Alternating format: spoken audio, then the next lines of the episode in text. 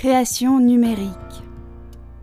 Artistes, entrepreneurs, entrepreneuses ou encore scientifiques, ils discutent avec nous de leur processus de création. Création numérique est un podcast d'interview du Pavillon. Et pour ce premier épisode, on vous emmène à la rencontre de Philippe Villas-Boas, artiste français basé à Paris. Philippe aime bien interpeller les gens par le biais de l'humour et c'est avec grand plaisir que je vous invite dans notre conversation. Avec Philippe, on va discuter de son parcours, de comment est-ce qu'il est passé de communicant à artiste à plein temps, de pourquoi il utilise le biais de l'humour dans ses créations et de comment est-ce qu'il crée en temps de pandémie. Et pour bien débuter ce podcast, Philippe nous parle de son œuvre The Punishment, notamment exposée au Pavillon, durant l'exposition Humans Machines. Il s'agit d'un grand bras multiaxe qu'on peut trouver par exemple dans l'industrie automobile, sauf que ici, au lieu de construire une voiture, ce robot écrit constamment la même phrase « I must not hurt humans », « Je ne peux pas blesser les humains ». The Punishment, il... C'est un projet qui est né euh, un peu euh, à cause de, je dirais, ma, ma frustration à voir euh, s'agiter autour des questions d'intelligence artificielle, de robotique, et cetera. Toujours le même chiffon rouge. On agite tout le temps le même chiffon rouge autour de ces questions-là. Chiffon rouge qui n'est autre que euh, l'émotion de la peur. Euh, je m'étais dit tout simplement, ben, si je dois croire à cette histoire, je prends un, une entité, on va dire, symbolique, euh, Euh, robotique d'aujourd'hui, je mets dans la même case euh, robotique et, et, et intelligence artificielle, exprès. Eh bien, j'en prends un aujourd'hui et je le punis préventivement pour tous les autres, puisqu'on nous dit qu'ils vont nous, nous faire, euh, nous faire euh, du mal et se retourner contre l'humanité. En fait, en, en produisant l'installation, qui était bien sûr un petit clin d'œil aux au, au lois de la robotique d'Asimov. En tout cas, il y a fort à parier que le nom d'Isaac Asimov vous soit connu, et pour cause. Né il y a tout pile un siècle en Russie en mille neuf cent vingt, puis ayant émigré aux États-Unis avec sa famille alors qu'il était encore tout petit, Isaac deviendra professeur de biochimie à la prestigieuse Université de Boston. Mais il reste surtout connu pour son incroyable œuvre littéraire de science-fiction, que certains qualifient d'œuvre d'anticipation.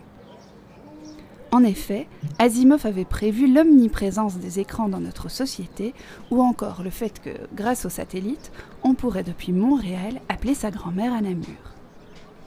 Isaac Asimov était absolument convaincu que les robots étaient des machines comme les autres, et non de monstrueuses créatures.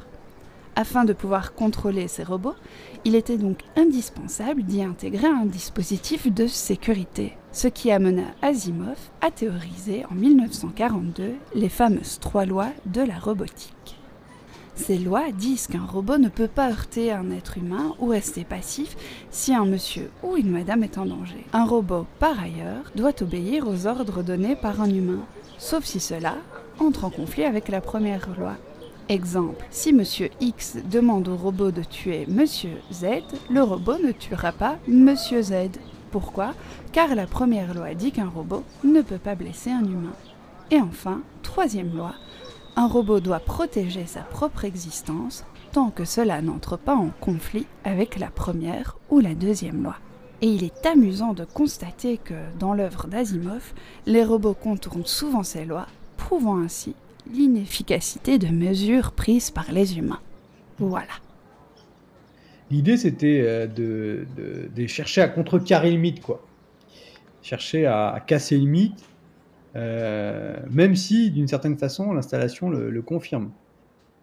Mais l'idée, c'était d'essayer de le, de le, euh, d'en rire, justement, puisqu'on parlait de, de jeu et d'humour. L'idée, c'était d'en rire, et de, euh, de chercher à faire comprendre que ce, cette histoire de, de, de, de créature qui échappe au créateur, c'est un mythe aussi vieux que l'humanité en réalité. C'est un mythe qu'on retrouve euh, dans une foultitude euh, d'histoires euh, qui ont traversé les âges. Bien sûr, le plus connu, Frankenstein, euh, le mythe du golem dans la culture juive.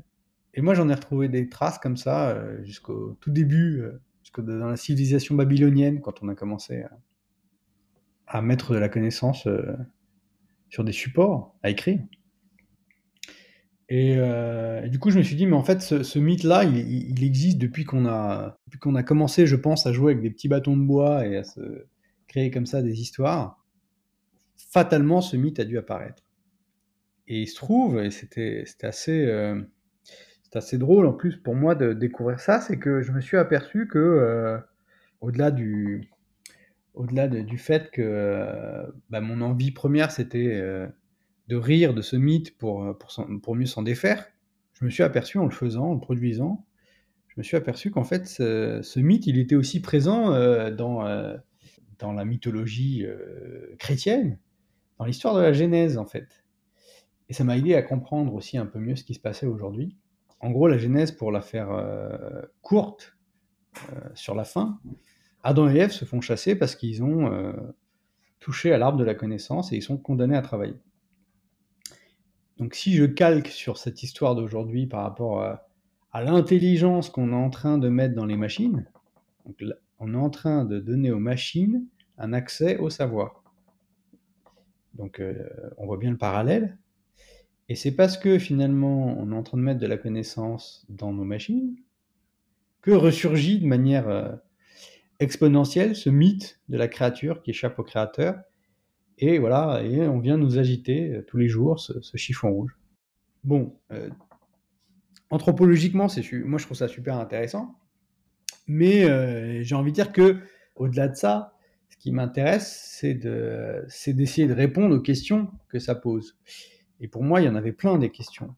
Il se trouve qu'on vient de, on vient de vivre, on est encore en train de vivre, mais disons qu'on vient de vivre deux siècles d'automatisation de nos fonctions mécaniques assez intenses, avec la robotisation ultimement, et que là, en fait, euh, au début du vingt et unième, euh, il y a un deuxième tapis qui accélère en, en parallèle, qui, euh, qui, euh, qui est le tapis de, le, de l'externalisation de nos fonctions cognitives.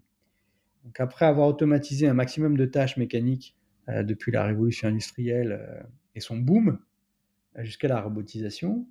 Euh, aujourd'hui, on est en train de faire, de, de, d'initier le même processus, enfin, initier. Le processus euh, de l'écriture automatique, il commence avec l'écriture, mais euh, là, je parle d'automatisation des tâches cognitives et donc des algorithmes et donc de ce qu'on appelle intelligence artificielle aujourd'hui.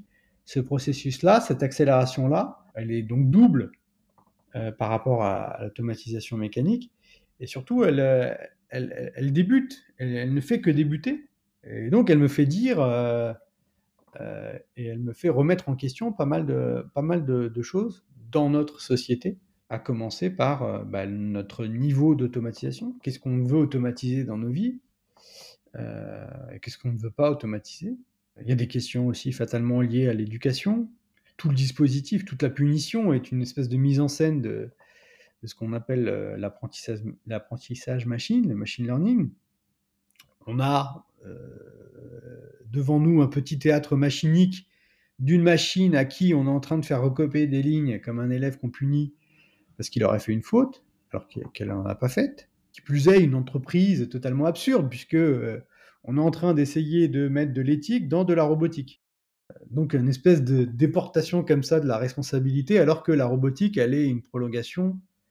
C'est le bras robotique, c'est une prolongation de notre bras. C'est, c'est Michel Serres qui parlait très bien de De, de ça et du fait que finalement tous nos outils ne sont que des, des extensions de fonctions qu'on a déjà dans notre corps en fait.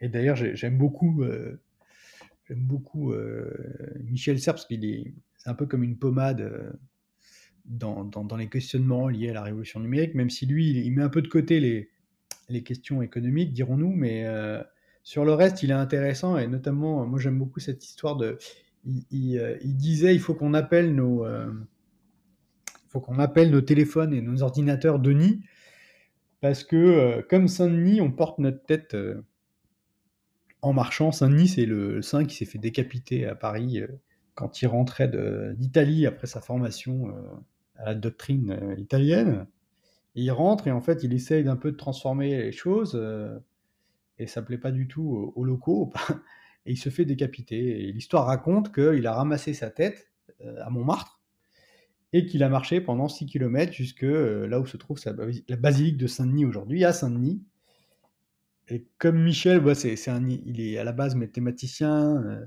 historien des techniques et philosophe, il parle beaucoup de cette, euh, ce, ce, ce long et grand mouvement euh, d'externalisation de nos fonctions, euh, à commencer avec l'écriture. Et il parle notamment de... Il dit par exemple, bon, aujourd'hui, on se, on, parfois on a, on a cette petite peur de se dire, euh, ah, je, je n'ai plus la mémoire de ce que je savais, je dois taper un mot ou deux sur, sur un moteur de recherche pour, euh, pour accéder à, ce, à cette information. Donc, je n'ai plus le savoir, j'ai, euh, entre guillemets, juste la méthode pour accéder à l'information.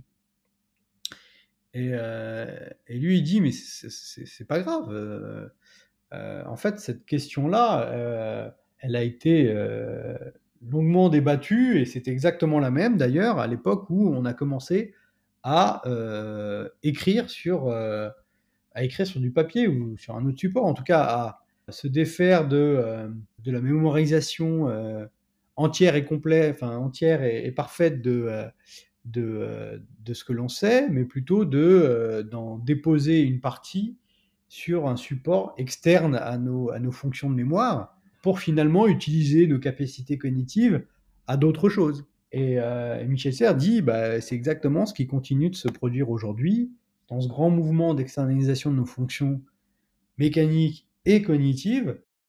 Détendez-vous, hein, d'une certaine manière, et continuez d'explorer, voilà, cette, euh, l'usage de ces, de ces techniques euh, pour le bien de l'humanité. D'ailleurs, il y a, une, il y a, une, euh, il y a euh, Philo, euh, Philosophie Magazine qui a fait un super, euh, une super interview croisée entre Michel Serres et Bernard Stiegler, paix à son âme, qui nous a quittés euh, cet été. Et où justement on voit bien ce qui, chez les deux philosophes, ils se tirent la bourre justement sur ces aspects euh, critiques de la technologie, où Stiegler, hein, qui lui parle de pharmacon, il, il voit très bien en quoi finalement euh, ça peut être une solution et en quoi ça peut être un problème, euh, notamment au niveau économique, quoi. Et donc dans la punition, c'était une grande parenthèse, dans la punition, il y a euh, incorporé dans ce bras puni à la fois les machines et les algorithmes euh, dont on nous dit qu'ils vont mal tourner, mais du coup, derrière cette, euh, cette fable qui, qui est aussi vieille que le monde, que l'humanité, il y a des questions concrètes de niveau euh, d'automatisation, il y a des questions concrètes de cadre juridique, il y a des questions concrètes d'éducation. On a été euh, des générations éduquées de manière un peu industrielle, hein, même les, les salles de classe ressemblent à des, à des usines. Euh, alors qu'aujourd'hui, finalement, on a des moyens un peu différents pour, euh, pour, faire, euh, pour faire l'école. Euh, et d'ailleurs, on commence à l'inverser, hein. On parle beaucoup d'école inversée en ce moment à cause de, de, euh, du confinement. Et, euh, et puis, euh, au-delà de ça, et, et d'ailleurs, c'est ce qui va m'amener là prochainement à, à, à produire un nouveau projet euh, robotique. Euh, pour moi, il y avait la question la plus, presque la plus urgente, c'était la question du contrat social. Si le contrat social n'est pas nouveau, merci à Jean-Jacques Rousseau et à son livre paru en dix-sept cent soixante-deux, il est peut-être utile d'en rappeler les grandes lignes. À savoir que chez Rousseau, le contrat social affirme le principe de souveraineté du peuple. Gouvernés et gouvernants ont donc en bref des droits, mais aussi des devoirs envers l'un l'autre. Si on vit dans un monde... Euh... Ou qui est basé principalement, d'un point de vue économique, sur la rémunération du travail, et que ce travail, il est d'une part automatisé de façon mécanique et maintenant de façon largement aussi cognitive, il y a un petit point d'interrogation qui commence à poindre sur notre, notre contrat social, en sachant que, euh, alors je ne suis pas étranger aux théories schumpeteriennes de la, de la destruction créatrice, Mais, euh, mais les économistes qui travaillent sur la question, je parle notamment de Yann Moulier-Boutant, qui parle de capitalisme cognitif, voilà, sont un peu plus, euh, un peu plus euh, alertés euh, que la majorité sur ces questions-là. Et j'ai tendance à, à, à le rejoindre sur ces inquiétudes-là, même si, bien entendu, ça voudra dire de nouveaux métiers, euh, et que là, finalement, on n'est qu'au tout début de, de la découverte de, ce, de cette nouvelle pioche, de ce nouvel outil, dont on n'a même pas fini de comprendre comment il fonctionne. D'ailleurs, c'est ça qui, qui est assez cocasse, je trouve. Euh, il suffit de discuter avec les experts en, en intelligence artificielle. Finalement, les, les mecs les plus pointus dans le domaine, euh, ils t'expliquent parfaitement que, en fait, ce qu'ils savent, c'est qu'ils ne savent pas, quoi. Ils savent, euh, ils savent construire les modèles, ils savent les orienter, euh, ils ne savent pas encore bien les débiaiser. D'ailleurs, il faut, faut saluer un peu les initiatives de certaines sociétés où chercheurs commencent à faire rentrer des anthropologues dans, dans la data science pour justement essayer de faire en sorte qu'on, qu'on, qu'on élimine le maximum de biais, parce que fatalement, faire travailler une intelligence artificielle sur un sujet, ça veut dire euh, tout d'abord constituer un dataset énormissime euh, sur le sujet, et donc ce dataset, il, il est fatalement lié à ce qui a été produit à minima euh, raffiné sur cette production, et donc lié à la production euh, sur le sujet et non pas sur l'entièreté du sujet euh, de façon, on va dire, euh, euh, conceptuelle, abstraite. Donc c'est forcément quelque part une, une photographie du sujet et non pas euh, le sujet dans, dans son intégralité. Alors on a parlé de ton œuvre, on a parlé de The Punishment, mais comment est-ce que toi tu es devenu artiste? Alors... Euh... C'est, c'est une longue histoire. Euh, je pense que ça a commencé avec euh, les mots, l'écriture en général, et aussi l'apprentissage de, de la rhétorique en particulier. Ça a commencé, je pense, dans un cours de français. Euh, j'étais un jeune, euh, un jeune poète qui écrivait beaucoup de, beaucoup de prose et de poésie. Quand on a commencé à nous enseigner le, la rhétorique, les figures de style, tout ça, enfin, du coup, j'ai commencé à me dire, hum, ça pourrait clairement être euh, spécifiquement ce que j'ai envie de faire, c'est-à-dire... Euh, passer ma vie à, à explorer euh, le langage, à raconter des histoires, à jouer aussi. Et en fait, ça, ça, ça a vraiment donné euh, l'intention de mes études ensuite. En sachant que je ne suis pas, moi, arrivé vraiment dans, dans le milieu artistique directement. Je suis passé par la, le design, la communication, euh, qui est une discipline tout autre, mais qui, euh, euh, d'une certaine façon, on va dire, euh, emprunte un peu les mêmes outils de... parfois, de, de communication et d'expression. Du coup, euh, moi, je suis parti ensuite dans des études euh, de, de communication. Ce qui s'est passé, c'est que quand j'ai commencé à travailler dans, euh, à l'écriture, dans, ces, dans ce secteur-là, très rapidement, je me suis rendu compte qu'en fait, euh, ça ne me satisfaisait pas euh, créativement parlant. Et donc, euh, c'était il y a quinze, vingt ans. J'ai donc tout de suite commencé à développer des... side project hein, à l'époque, qui était un peu ma, ma, ma soupape. Tous les ans, je, j'arrivais à, à produire un projet ou deux. Euh, où, du coup, j'avais toute, toute, euh, toute ma liberté de conserver, toute, euh, toute ma fraîcheur. euh, et donc, je travaillais, enfin, je ne travaillais pas justement, je, je, j'explorais dans mon coin, je, je jouais. Euh, Souvent pas tout seul d'ailleurs, parce que j'ai, j'ai pas mal développé de projets participatifs au, au tout début, des interventions de rue participatives,